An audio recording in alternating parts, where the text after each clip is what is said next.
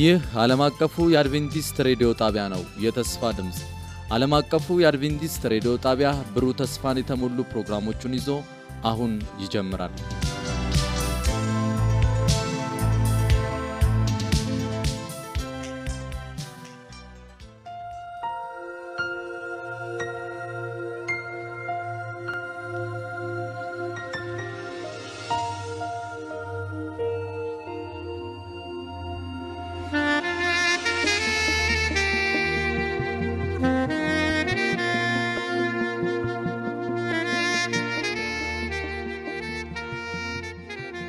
ሰላም ጤና ስጥልን። የተወደዳችሁ የዓለም አቀፉ የአድቬንቲስት ሬዲዮ አድማጮች እንደምን አላችሁ? ወቅታዊ መልእክት በሚል ርዕስ በፓስተር ኤፍሬም ዳዊት አማካኝነት እጅግ የሚያነቃቃና የሚባርክ ፕሮግራም ይዘንላችሁ እንቀርባለን። አድማጮቻችን ይህንን ፕሮግራም እርስዎም ሌሎችንም ጓደኞትን ጋብዘው እንድትከታተሉ እንጋብዛችኋለን። መልካም የበረከት ጊዜ እንዲሆንላችሁ እንመኛለን።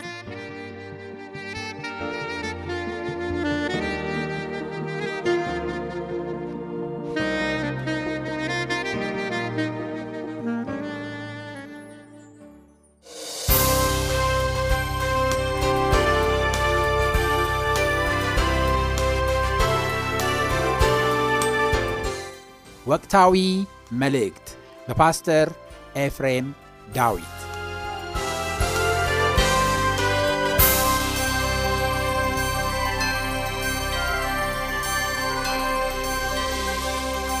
ሰላም ጤና ያስጥልኝ። እንዴት ሰነበታችሁ ወዳጆቼ፣ ወገኖቼ? በተለያየ አማራጭ ይህንን መልእክት የምትመለከቱ በያላችሁበት እንዴት ሰነበታችሁ ላለው ዛሬ ሶስተኛ የትምህርት ክፍላችንን እንቀጥላለን። ባለፉት ተከታታይ ሁለት ክፍሎች እንደተማራችሁ ተስፋ አደርጋለሁ። ከእግዚአብሔር ቃል በእነዚህ ሶስት ርዕሶች ማለትም ሶስት ክፍሎች ዙሪያ ስንመለከት ሳለ ርዕሳችን መንፈስን መፈተን ወይም መንፈስን መለየት የሚለውን ርዕስ ነው ይዘን እየተመለከትን ያለ ነው ከእግዚአብሔር ቃል። በመጀመሪያው ክፍል ላይ በተለይ ክቡር የሆነው ቃል ስለ እግዚአብሔር ስለ መንፈስ ቅዱስ የሚናገረው ምንድን ነው የሚለውን ተመልክተናል። በዋናነት መንፈስ ቅዱስ ምንድን ነው ወይም ማን ነው ከሚለው ይልቅ በመንፈስ ቅዱስ እንደ አማኝ እንደ ክርስቲያን መሞላት እንደሚያስፈልገን አይተናል። ይህ ለኃጢአት፣ ይህ የእግዚአብሔርን ስራ ለመስራት፣ ይህ ሰማይ ለመግባት ብቸኛው መፍትሄ ነው። በዋናነት በእሱ መንፈስ መሞላት ለእኛ እጅግ በጣም አስፈላጊ እንደሆነ ይህንን የተከበረውን የተስፋ ቃል በመጽሐፍ ቅዱስ የተሰጠውን ደግሞ ማክበር መጠባበቅ እንደገና በዚህ ቃል ላይ ተመርክዞ ደግሞ መጸለይ ያስፈልጋል የሚለውን አይተናል። ከዛ በኋላ ጌታችን የሱስ ክርስቶስ ይህንን ምድር ለቆ ወደ ሰማይ በሚሄድበት ጊዜ ካስጠነቀቀው ትልቅ ማስጠንቀቂያዎች መካከል በትንቢት ዙሪያ ብዙ የማሳሳት ስራዎችን ሴጣን እንደሚሰራ እና ሐሰተኛ ክርስቶሶችና ሐሰተኛ ነቢያቶች እንደሚነሱ አስጠንቅቆ የሄደበት ጉዳይ በዋናነት የምጽአቱ ምልክት አንዱ እንደሆነ አይተን ስለዚህ ይህ የትንቢት መንፈስ ስጦታ ምንድን ነው? የትንቢት መንፈስ የሚሰጣቸው ነቢያት በመጽሐፍ ቅዱስ ትክክለኞቹ ምን አይነት ባህሪ ነበራቸው? በስንት አይነት የተለያዩ ክፍሎች ይመደባሉ እነዚህ ነቢያቶች የሚለውንም አይተናል። እንግዲህ ከዛ ቀጥሎ ዛሬ የምንመለከተው ደግሞ እነዚህ ነቢያቶችን በተለይ እውነተኛ የእግዚአብሔር መልእክት የያዙትንና ሐሰተኛ ደግሞ ነቢያትን የሴጣንን መልእክት ይዘው ነገር ግን የእግዚአብሔርን መልእክት በማስመሰል የሚያስቱትን እንዴት እንለያለን? በዋናነት ሰዎችን ሳይሆን ከሰዎች ጀርባ ያለውን አጀንዳ ነው እየተመለከትን ያለ ነው። ያንን መንፈስ መለየት እጅግ በጣም አስፈላጊ የሆነበት ጊዜ ላይ ስለደረስን ይህንን ማየት ያስፈልገናል እና እነዛን መስፈርቶች በመጽሐፍ ቅዱስ ምን አይነት መስፈርቶች ናቸው ትክክለኛ የሆነውን ትክክለኛ ካልሆነው የምንለየው የሚለውን ዛሬ በሶስተኛው ክፍላችን እንመለከታለን። ነገር ግን በዚህ ሁሉ እግዚአብሔር እንዲያስተምረን ትምህርታችንን ከመጀመራችን በፊት አጭር ጸሎት ከኔ ጋር እናድርግ። ቅዱስ አባታችን እግዚአብሔር በሰማይ ያለ ክብርና ምስጋና የሚገባ ቃልን እንድንማር ይህንን እድል ስለሰጠን እናመሰግናለን። ወገኖቼ፣ ወዳጆቼ በተለያየ ሁኔታ በተለያየ አማራጭ ይህንን መልእክት እንዲመለከቱ ስለረዳሃቸውም ተመስገን። የሰማይና የምድር ፈጣሪ ይህ የከበረ ቃል እጅግ በጣም ወቅታዊ የሆነ በተለይ የመጨረሻ ዘመን ላይ ለምንገኘው ለእኛ ያስፈልጋልና የሴጣንን ሽንገላ የምንቃወምበትን የእግዚአብሔርን ዕቃ እንድታስታጥቀን ቃልህን መሰረት በማድረግ ሁሉን ነገር መፈተን፣ መለየት፣ መመርመር እንድንችል እንድትረዳን እንጸልያለን። ቃልን በአንደበቴ ውስጥ አስቀምጠ ለህዝብ ተናገር። በዚህ ሁሉ አንተ ክበር፣ የማዳን ስራ ይገለጥ። በጌታ በኢየሱስ ክርስቶስ ክቡር ስም አሜን። እንግዲህ የመጀመሪያው መስፈርት የእግዚአብሔርን ትንቢት የእግዚአብሔር ካልሆነው የምንለይበት የመጣው መልእክት ከመጽሐፍ ቅዱስ ጋር ይስማማል ወይ የሚለው ነው። እንግዲህ ብዙ አይነት መልእክቶች ሊመጡ ይችላሉ። እነዚህን መልእክቶች እንዲሁ በየዋህነት አሜን ብሎ ከመቀበል በፊት ያንን የተነገረውን ቃል እና መልእክት ወይም ትምህርት፣ አስተምሮ፣ ዶክትሪን ወደ መጽሐፍ ቅዱስ በመውሰድ መመርመር ያስፈልጋል። መፈተሽ ያስፈልጋል። መመዘን ያስፈልጋል ወገኖች። ከዛ በኋላ ነው መጨረሻ ላይ ልክ እንደ እግዚአብሔር ቃል ሆኖ ጉዳዩን ስናገኝ መቀበልና በህይወታችን ያም ቃል እንዲፈጸም ማመን ይገባናል ማለት ነው። በኤፌሶን ምዕራፍ 6 ቁጥር 11 የመጀመሪያው ጥቅሳችን እንዲህ ይላል የዲያብሎስን ሽንገላ ትቃወሙ ዘንድ እንዲቻላችሁ የእግዚአብሔርን ዕቃ ጦር ሁሉ ምን በሉ ልበሱ ይላል። እንግዲህ ሽንገላ አለ፣ ዲያብሎስ አለ። ይሄ የዲያብሎስ ሽንገላ የአማርኛው ቃል እንግዲህ ከእንግሊዝኛው ነው። እንግሊዝኛው ደግሞ መጀመሪያ ከተጻፈው ከግሪክ ቃል የተተረጎመ ነው እና ይህንን እንመልከት እስቲ ምን ማለት ነው? አንደኛ የሴጣን ሽንገላ፣ ሁለተኛ ደግሞ ይህንን የምንቀሙበት የእግዚአብሔር ዕቃ ጦር ደግሞ ምንድን ነው የሚለውን እንመለከታለን። እንግዲህ ሽንገላ የሚለውን የግሪኩን ቃል ስንመለከት ከምን የመጣ ነው? ሜቶዲያ የሚል ቃል ነው ማለት ነው። ይህ ሜቶዲያ የሚለው ቃል የእንግሊዝኛው methods ወይም method የሚለውን የተቀበለ ከዛ የመጣ ነው ማለት ነው እና ስርወ ቃሉ ይሄ ነው የግሪኩ ነው። ከዛ የእንግሊዝኛው አለ። የአማርኛው ሽንገላ ይላል። እንግዲህ method ወይም methods የሚለው ዘዴ ማለት ነው። ይህንን የግሪክ ቃል ትርጉም ስንመለከት ይህንን ፍቺ ይሰጣል።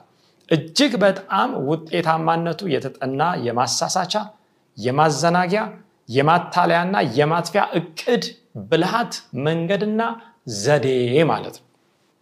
እንግዲህ ይህንን ሁሉ ትቃወሙ ዘንድ የእግዚአብሔርን ዕቃ ጦር ልበሱ ነው ማስጠንቀቂያ። ሁላችሁም እንደምታውቁ ሰይጣን የትንሽ ዓመት ልምድ አይደለም ያለው። ከሰማይ ከተጣለበት ጀምሮ ሉሲፈር እና ከእሱ ጋር የወደቁ መላእክት ከስድስት ሺህ በላይ ዓመታት ኃጢአትን ሰዎችን የማሰራት ሰዎችን በተለያየ ወጥመድ ውስጥ ጠምዶ የመጣል በኋላ እንደምንመለከተው ከሰማይ መላእክት እንዲወድቁ ሰው ደግሞ አዳምና ሔዋን ፍጹም ከሆነው ዓለም ከእግዚአብሔር ሀሳብ እንዲወድቁ የሰራ ነው። ይህንን ሽንገላ ይዞ ነው ዛሬ ያለንበት ደረጃ ላይ የደረሰው። ስለዚህ ወገኖች ምን ያህል ነው አጉል እምነትንና ሞኝነትን አስወግደን በብልሃት የእግዚአብሔርን ቃል በማየትና በመያዝ መመርመር የሚገባን መናፍስን ከመለየት አኳያ ማለት ነው። በሐዋርያ ሥራ ምዕራፍ 17 ቁጥር 10 እስከ 11 ድረስ የእግዚአብሔር ባሪያዎች እነ ጳውሎስ እነ ሲላስ መልእክትን ካደረሱ በኋላ መልእክት የደረሰላቸው በአንድ ስፍራ የነበሩ ሰዎች አስቡት።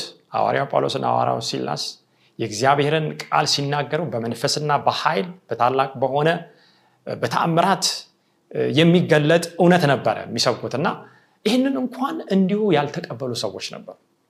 ይህንን እንኳን የእግዚአብሔር መልእክተኞችን መልእክት እና ቃሉ እንዲህ ይላል፣ ወዲያውም ወንድሞች ጳውሎስና ሲላስን በሌሊት ወደ ቤሪያ ሰደዷቸው። ወደ ምን ሰደዷቸው? ወደ ቤሪያ ሰደዷቸው። እንግዲህ ቤሪያ ወደሚባል ስፍራ ሄዱ።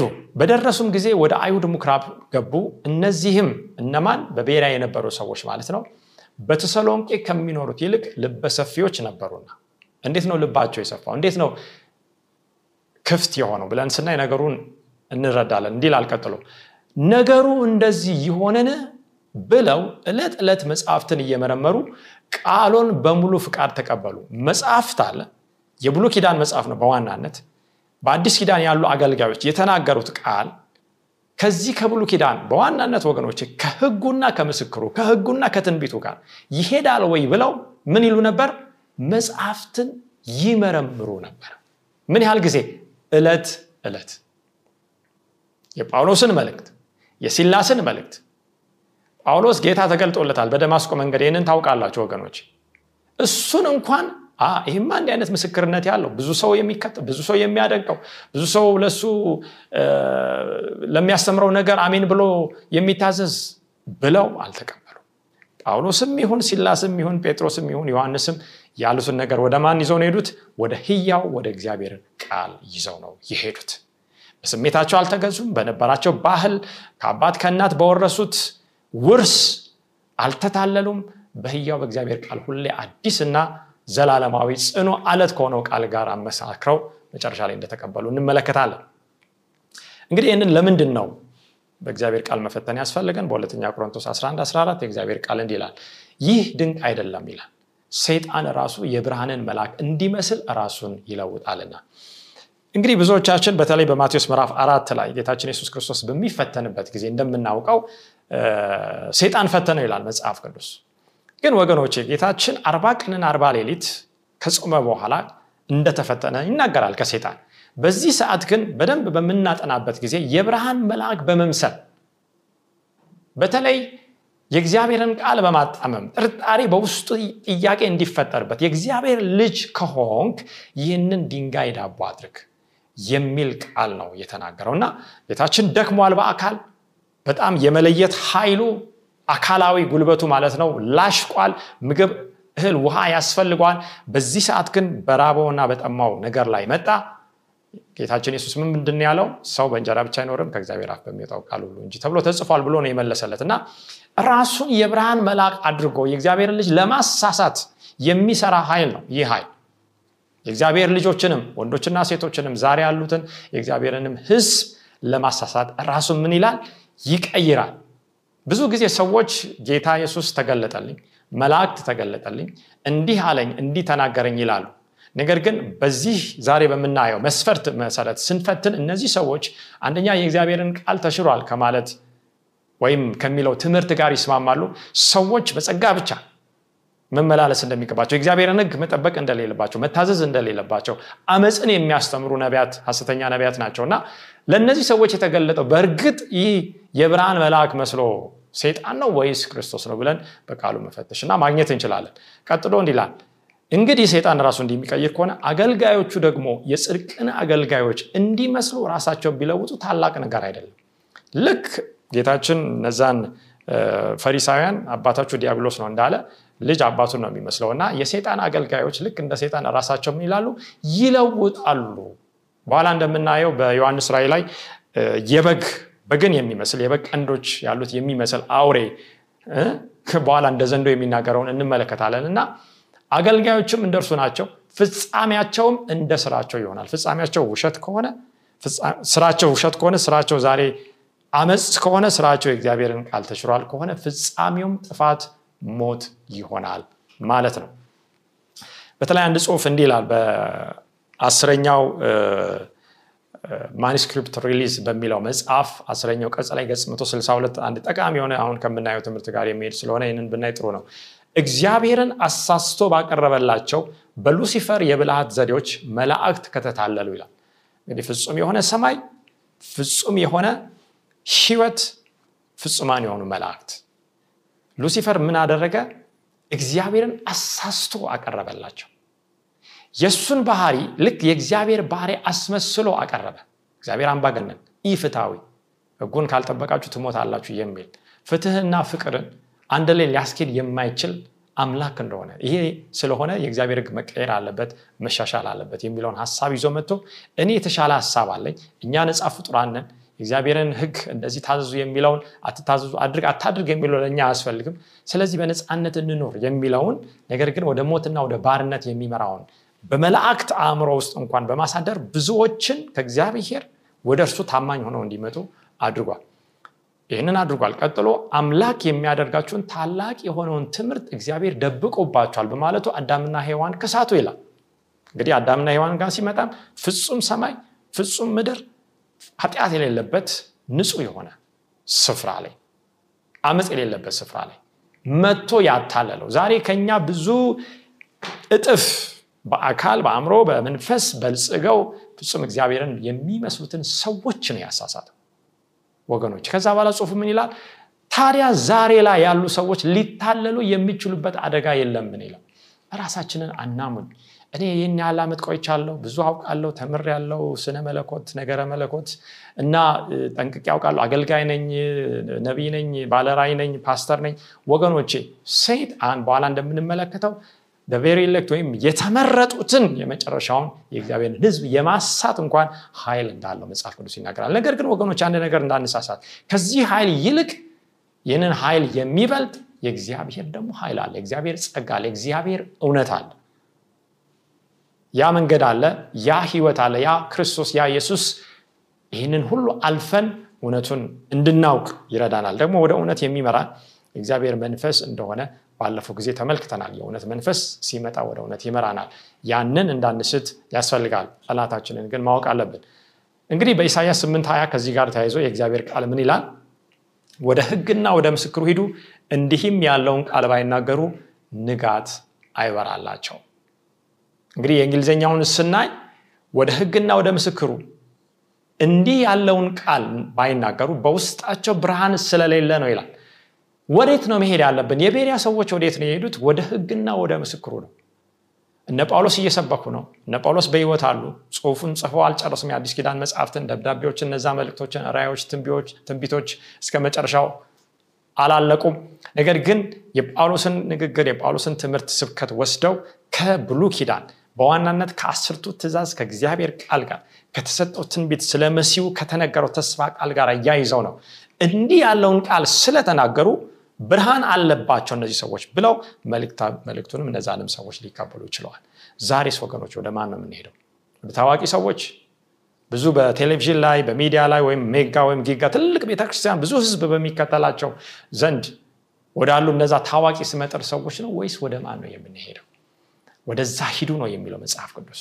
ወደ ቃሉ ሂዱ ነው የሚለው። ወደ ህጉ ሂዱ። በሲና ተራራ ላይ ወደ ተሰጠው ወደ እግዚአብሔር ምስክር የእግዚአብሔር ባህሪ ማን እንደሆነ የባህሪው ትራንስክሪፕት ወደ ሆነው ወደ አስርቱ ትእዛዝ ሂዱ ነው።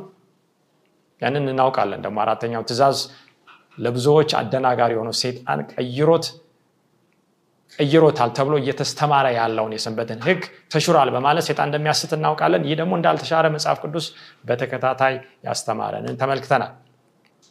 ጌታችን በምድር ላይ ሳለ ይህ መንፈስ አስቀድሞ የነበረው በሰማይ መላእክትን ያሳተ አዳምና ሔዋንን ያሳተ በሱም ዘመን ከዛ በኋላም በዳግም ምጽአቱ ጊዜ እንደሚያሳስት ነው የተናገረው። በመጨረሻው ዘመን የሚሆነውን እንዲህ ይላል ማቴዎስ 7 22 23 በዚያን ቀን ብዙዎች ጌታ ሆይ ጌታ ሆይ በስምህ ትንቢት አልተናገርንምን? በስምህስ አጋንንት አላወጣንምን? በስምህስ ብዙ ታምራት አላደረግንምን? ይሉኛል። ይገርማል። ወደ ጌታ ይመጣሉ። አንድ ነገር እየጠየቁ ነው። ሰማይ ልንገባ ከአንተ ጋር ለዘላለም ልንኖር የአክሊልን ያንን ሽልማት ካንተ ልንቀበል ይገባኛል የሚል ጥያቄ በስም እኮ ነው ያደረግነው። ኢየሱስ ብለን ጠርተን አጋንንትን አውጥተናል ትንቢት ተናግረናል። ተአምራትን ብዙ ጥቂት አይደለም ብዙ ተአምራትን አድርገናል ሲሉት ጌታ ምንድን ነው የሚመልሰው? የዚያን ጊዜም ከቶ አላወኳችሁ እናንተ አመፀኞች ከእኔ ራቁ ብዬ የመሰክርባችኋለሁ። ይሄ እጅግ በጣም አስፈሪ የሚያሳዝንም ነው። በስሙ ተሰርቶ ነገር ግን አላወቁ አንድ ነገር እንመልከት። ሴጣን በዚህ ዘመን የሚሰራው በሴጣን ስም አይደለም። በአጋንንት በወደቁ መላእክት ስም አይደለም የሚሰራው። በራሱ ስም አይሰራም። በጣዖት ስም አይሰራም። የሚሰራው በእግዚአብሔር ስም ነው። ወገኖች እግዚአብሔር በእሱ ስም እንዲሰራ ፈቅዶለታል። ጌታችን ኢየሱስ የጌቶች ጌታ ፈቅዶለታል። ለምን? እኔና እናንተ በቃሉ ላይ ተመርኩዘን እንኑር አንኑር ይታወቅ ዘንድ። በኋላም እንመለከታለን። እግዚአብሔርን ከልባችን እንወድ ዘንድ ወይም አንወድ ዘንድ ይህንን ለማየት ብትወዱኝ ትእዛዜን ጠብቁ። በእርግጥ ሰዎች ይወዱኛል። በእርግጥ በቃሌ ይከተላሉ። በስሜ እንኳን እየሰራ እንደሚመጣ እንዴት ነው እነዚህ ሰዎች የሚቀበሉት? እውነት የሚለውን ሊፈትን። በተለይ እዚህ ላይ ከቶ አላወኳችሁም እናንተ አመፀኞች የሚለውን አመፀኞች የሚለውን ቃል ስንመለከት you workers of iniquity iniquity የሚለውን ቃል ነው የምናየው። ይሄ iniquity የሚለው የእንግሊዝኛው ቃል known sin ወይም በመታወቅ የሚሰራ ኃጢአት ወይም የሚታወቅ ኃጢአት ማለት ነው። እነዚህ ሰዎች የእግዚአብሔርን ቃል እንዲከተሉ ሀሳቡን እንዲታዘዙ ህጉን እንዲታዘዙ ተነግሯቸው ነበር በፊት። ነገር ግን በአመፅ የሰንበትን እውነትንም ቢያውቁ ሌላውንም እውነት ቢያውቁ ለመንፈስ ለአእምሮ ለአካል እግዚአብሔር የሰጠውን ፍቃድን ቢያውቁ ባለመታዘዝ ግን ምን ሲሰሩ ነበረ? የአመፅ ስራ ሲሰሩ ነበር አመፅ ነው። አሁን አለም ላይ ያለው ነገር በአንድ በኩል ዝንጉነት አለ አለማወቅ አለ ዛሬ እግዚአብሔር ያሳውቀናል። በሌላ በኩል ደግሞ አመፅ አለ ሬቤሊየን የሚል ሆን ተብሎ በደንዳናት ልክ እንደ ፈርዖን የሚሰራ ፈርዖንን በኋላ ስንመለከት ከእሱ ጋር ያሉ ጠንቋዮችን ቢሆኑ ይሄ እግዚአብሔር ጣት ነው ብለዋል። እግዚአብሔርን እያወቁ ነው ክፉ ነገር የሚሰሩት። ከእኔ ራቁ ብዬ መሰክርባቸዋለሁ። ባያውቁ ኖሮ ወገኖቼ የእግዚአብሔርን ቃል እውነቱን ተረድተው ባያምፁ ኖሮ ጌታ የሱስ እንዲህ አይላቸውም በፍርድ ጊዜ ስለዚህ ከየትኛው ጎራንን ዛሬ ጌታ ሆይ ጌታ ሆይ ብለን ስምን ብቻ ከምንጠራ በሌላ ቃል በሌላ ስፍራ እንደምንመለከተው እነዚህ ሰዎች በከንፈራቸው ምን ይሉኛል? ይጠሩኛል ያመልኩኛል። ነገር ግን ልባቸው ከኔ ምን ያለ የራቀ ነው? እጅግ የራቀ ነው ይላል። ስለዚህ የሰውን ትእዛዝ እየተከተሉ እንዲሁ ከንቱ የሆነ አምልኮ ያደርጋሉ የሚለውን ቃል ጌታችን ራሱ እንደተናገረ እንመለከታለን ከዚህ ጋር ተያይዘው ወገኖቼ እንግዲህ የመጀመሪያው መስፈርት የመጣው መልእክት ከቃሉ ጋር ይስማማል ወይ ነው? ቃሉ ደግሞ በእግዚአብሔር መንፈስ እንደተጻፈ እናውቃለን። ነቢያት በዚህ በመንፈስ ቅዱስ ተነድተው እንደተናገሩ እንደ ጻፉ መጽሐፍ ቅዱስ እንመለከታለን። ስለዚህ መንፈስ ቅዱስ አለኝ የሚል ሰው በእርግጥ ይህ ክቡር መንፈስ ያረፈበት ሰው አስቀድሞ እግዚአብሔር በቃሉ ከሰጠው ምስክርነት ጋር የሚቃረን የሚጋጭ ስራ አይሰራም የሚጋጭ ንግግርም መልእክትም አያመጣም ለምን ያዕቆብ 1 17 እንዲህ ይላል? በጎ ስጦታ ሁሉ ፍጹምም በረከት ሁሉ ከላይ ናቸው። ወገኖች ዛሬ ሰው ተአምራት ይፈልጋል ፈውስ ይፈልጋል ድንቅ ይፈልጋል ትዳሩ እንዲሻሻል ይፈልጋል ጤናው እንዲፈወስ ይፈልጋል ብዙ እንቆቅልሾች እንዲፈቱ ይፈልጋል በረከት ከእግዚአብሔር ዘንድ እንፈልጋለን። ችግር የለው የሚወርደው ከሁሉ በላይ ከሆነ ከአምላክ እንደሆነ ማወቅ አለብን። ምን አይነት አምላክ ነው ግን ይሄ? መለወጥም በእርሱ ዘንድ ከሌለ እግዚአብሔር የሚለው በቃሉ ምንድነው? እኔ አልለወጥም ነው በመዞርም የተደረገ ጥላ በእርሱ ዘንድ ከሌለ እንግዲህ እንደበራብን ብርሃን መጠን ወደዚህ ወይም ወደዚያ በምንዞረው መጠን ምን ይላል? የእኛ ጥላ ይሽከረከራል። በእግዚአብሔር ዘንድ ግን እንደዛ አይነት መዞር እንደዛ አይነት መለወጥ እንደዛ አይነት መሽከርከር ቦታ መቀየር የለም። አምላክ ልክ በአካባቢያችን እንደምናየው ጸንቶ እንደሚቆመው ተራራና አለት ቃሉም እንደዛው ነው ተራሮች ዛሬ አንደኛው ተፈጥሯዊ የሆነ ጥቅም አላቸው ሁለተኛው ግን የእግዚአብሔርን ህግ ዘላለማዊነትም ያስተምሮናል ሁሌ ባሉበት ጸንቶ ነው የሚኖሩት። መንግስት ይቀየራል ትውልድ ይቀየራል አቤት ሊደረግ ይችላል የተለያየ ነገር ሊሆን ይችላል። እግዚአብሔር ግን ያስቀመጠው ያ ተፈጥሮ እግዚአብሔር ማንነቱን የሚገልጥ ስለዚህ ከብርሃናት አባት ይህ በረከት ይወርዳል መለወጥን በእርሱ ዘንድ ከሌለ። ይህ የመጀመሪያው መስፈርት ነው። ሁለተኛው ትንቢቶቹ ተፈጽመዋል ወይ የተናጋሪው የነቢዩ ትንቢት ተፈጽመዋል ወይ የሚለው መፈተኛው መስፈርት ነው። ምንድን ነው ይሄ ከእግዚአብሔር ቃል ዘዳግም 18 21 እንመልከት ይላል። በልብህም እግዚአብሔር ያልተናገረውን ቃል እናውቅ ዘንድ እንዴት ይቻለናል ብትል ነቢዩ በእግዚአብሔር ስም በተናገረ ጊዜ የተናገረው ነገር ባይሆን ባይመጣ ያ ነገር እግዚአብሔር ያልተናገረው ነው። ይገርማል ወገኖቼ በብሉ ኪዳን ጊዜ የነበሩ ሐሰተኛ ነቢያት በማን ስም ነው የሚናገሩት? በእግዚአብሔር ስም ነው የሚናገሩት። በመጨረሻ ዘመን ጌታ ኢየሱስ ክርስቶስ የመሰከረባቸው በእግዚአብሔር ስም ነው ትንቢት የተናገሩት። ነገር ግን ያ ነገር እግዚአብሔር ያልተናገረው ነው ይላል። ነቢዩ በድፍረት ተናግሮታልና እርሱን አትፍራው ይላል። ድፍረት ነው የምናየው ዛሬ በዚህ ምድር ላይ። በአደባባይ በይፋ በድፍረት በእግዚአብሔር ስም የሚሸቀጥና የሚነገድ ነገር ነው የምናገኘው። ለትርፍ ለድሎት በኋላ እንደምናየው ለዚህ ዓለም ሀብት የሚነገር ሟርት ይህ ሟርትንም ዋጋ ለመቀበል የሚነገር ቃል ይሄ አንደኛው ቅድም ካየነው ጋር የሚመጣው መፈተኛ ነው። ትንቢቱ ተፈጽሟል ወይ? እሺ ከዚህ ጋር ተያይዞ በዘዳግም 13 አንድ የተናገረው ነቢ ትንቢቱ ስለተፈጸመ ብቻ እንቀበላለን ወይ? ተጨማሪ ነገሮች እንመልከት በመካከልም ነቢይ ወይም ህልም አላሚ ቢነሳ ምልክትም ተአምራትም ቢሰጥ ይላል እግዚአብሔር ቃል። እንደነገረህም ምልክቱ ተአምራቱም ቢፈጸም እርሱም ወገኖቼ እንደተናገረው ምልክቱ ተአምራቱም ተፈጽሟል። ዛሬ የሚፈጸሙ ተአምራቶች አሉ ወይ? ምልክቶች አሉ ወይ? አዎ አሉ።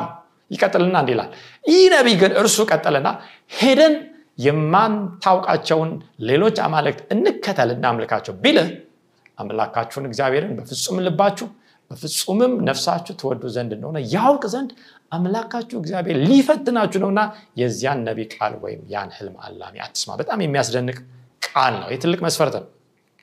ተናግሯል የተናገረው ሆኗል። ከዚህ በኋላ የሰው ልብ ወገኖቼ የመሸነፍና ያ ተናጋሪ የሚለውን ነገር ወደ መከተል አዝማሚያ ይሄዳል። ምክንያቱም በረከትን ፈልጓል ሰው በረከትን አግኝቷል። የሚመስል ፈውስን ፈልጓል ፈውስን አግኝቷል። ፈውስ የሚመስል ተአምራትን ፈልግ ተአምራት አግኝቷል ተአምራትን የሚመስል። ስለዚህ ያ ሰው ያ ነቢይ ምን አለ? የእግዚአብሔር ቃል ተሽሯል። ሄደን ሌላ አምላክ እናምልክ። የመጀመሪያው እግዚአብሔር ትእዛዝ ምንድን ነው የሚለው? ከኔ በቀር ሌላ አምላክ አይሆንል ይህንን ህግ እንተላለፍ ነው የሚለው። ስለዚህ ቆም ብለው ሰው መጠየቅ ሲገባው የሚከተል ከሆነ እውር ውረን እንደሚመራ ወደ ገደል መሄድ ይሆናል። ይህ ለምንድን ነው እግዚአብሔር ሆይ አንተ ሳትፈቅድ መቼ የሚሆን ነገር የለም። በስምህ ተናግሯል የተናገረው ሆኗል ታምራቱ ተፈጽሟል። አሁን ግን የእግዚአብሔር ቃል ተሽሯል ስላለ እንዴት ነው ይሄ እንዲሆን የፈቀድከው? ለምንድን ነው ሲል አንድ ሰው ይህንም ብሎ ቢጠይቅ አምላካችሁ እግዚአብሔር በፍጹም ልባችሁ በፍጹም ነፍሳችሁ ትወዱ ዘንድ ያውቅ ዘንድ ነው። አምላካችሁ ይህንን ሊፈትናችሁ ነው። ወገኖች ጌታችን ኢየሱስ ክርስቶስ በቃሉ ምንድን ያለው? ብትወዱኝ ትእዛዜን ምን ጠብቁ እግዚአብሔር አምላክን በፍጹም ልብ በፍጹም ሀሳብ በፍጹም ነፍስ በፍጹም ኃይል ውደድ። ፍቅር መውደድ ምን ማለት ነው? እግዚአብሔር ምን ማለት ነው? መታዘዝ ማለት ነው።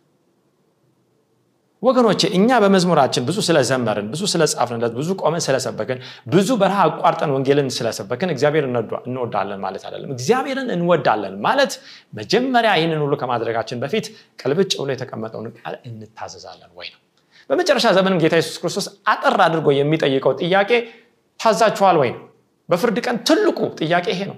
የቱን ነው ሲባል የዛ የፍርድ መለኪያ ተደርጎ የሚቀመጠው ዛሬ ሴጣን ተሽሯል የሚለው የእግዚአብሔር ቃል ስለዚህ በዚህ ዘመን እየሆነ ያለው ብዙ ምልክቶችና ድንቆች እየተፈጸሙ በህይወታችንም ይህንን እያየን ያለን አንዳንድ ሰዎች ልንኖር እንችላለን። እግዚአብሔርን እንወደው አንወደው ዘንድ ምክንያቱም እነዚህ ይህንን ታምርና ድንቅ ያመጡ ሰዎች የእግዚአብሔር ቃል በኋላ ላይ ምን ይላሉ? ተሽሯል ይላሉ ትይዟችኋላችሁ የእግዚአብሔርን ቃል በደንብ ይዛችሁ እነዚህ ሰዎች በቅርብ ብትፈትኑ የእግዚአብሔር ህግ ላይ ያላቸውን ጥያቄ ያላቸውን አቋም አስተምሮ ስትመለከቱ በእርግጥ ለፈተና የመጣ ጉዳይ እንደሆነ እንመለከታለን በዚህ ቃል። አምላካችሁን እግዚአብሔርን ተከተሉ ይላል ቃሉ። እርሱንም ፍሩ ትእዛዙንም ጠብቁ ቃሉንም ስሙ እርሱንም አምልኩ ከእርሱም ጋር ብንበሉ ተጣበቁ ይህ ታላቁ ተጋር ነው። ይህ ወደ ሰማይ የምንሄድበት ቀጭኑ ጠባቡ የህይወት መግቢያ ደጅ ነው። ጳውሎስ እንደሚናገረው እንዲሁ በቀላሉ የእግዚአብሔር መንግስትን መግባት እንደሌለ ነገር ግን እስከ መጨረሻው የሚጸና እንደሚድን ይናገራል። ዘዳግም 13 አምስት ላይ ቀጥለን ስናይ እንዲህ ይላል አምላክህ እግዚአብሔር ትሄድባት ዘንድ ካዘዘ መንገድ ሊያወጣ ከግብፅ ምድር ካወጣችሁ ከባርነትን ቤት ካዳናችሁ ከአምላካችሁ ከእግዚአብሔር ሊያስታችሁ ተናግሯል እና ያ ነቢይ ወይ ያ ህልም አላሚ ይገደል። እንዲሁም ክፉውን ነገር ከመካከል አርቅ ነው የሚለው። ክፉ የሆነው ሐሰተኛ ትንቢት ከመካከላችን መራቅ ያለበት። ይሄ ሐሰተኛ ነቢይ የተላከው ታምራትና ድንቅ ያደረገው በኋላ እንደምንመለከተው ከሰማይ እሳት እስኪወድ ድረስ ይቀጥላል። እግዚአብሔር እንድንሄድ ካዘዘን ትእዛዝ ሊያወጣል ወገኖች የተጋድለው ዋናው ማዕከል አሁን እግዚአብሔርን እናምልክ አናምልክ እንወድ አንወድ የምናውቀው ከእግዚአብሔር ቃል ከህጉ የተነሳ። ይህ ነው ትልቁ አሁን መፈተኛ የታማኝነት መለኪያ የሆነ በዚህ ዘመን። ከግብፅ ምድርም ወይም ከባርነት ከኃጢአትም ያወጣንን አምላክ ከኛ ሊለይ የተላከ መልእክት ነው። ያንን መቃወም ያስፈልጋል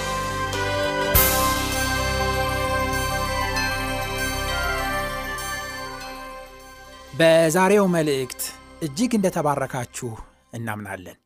አድማጮቻችን ላላችሁ ጥያቄና አስተያየት በመልእክት ሳጥን ቁጥራችን 145 በስልክ ቁጥራችን 0910 82 81 82 ላይ ብታደርሱን አስፈላጊውን መረጃ ልንሰጣችሁ ዝግጁ ነን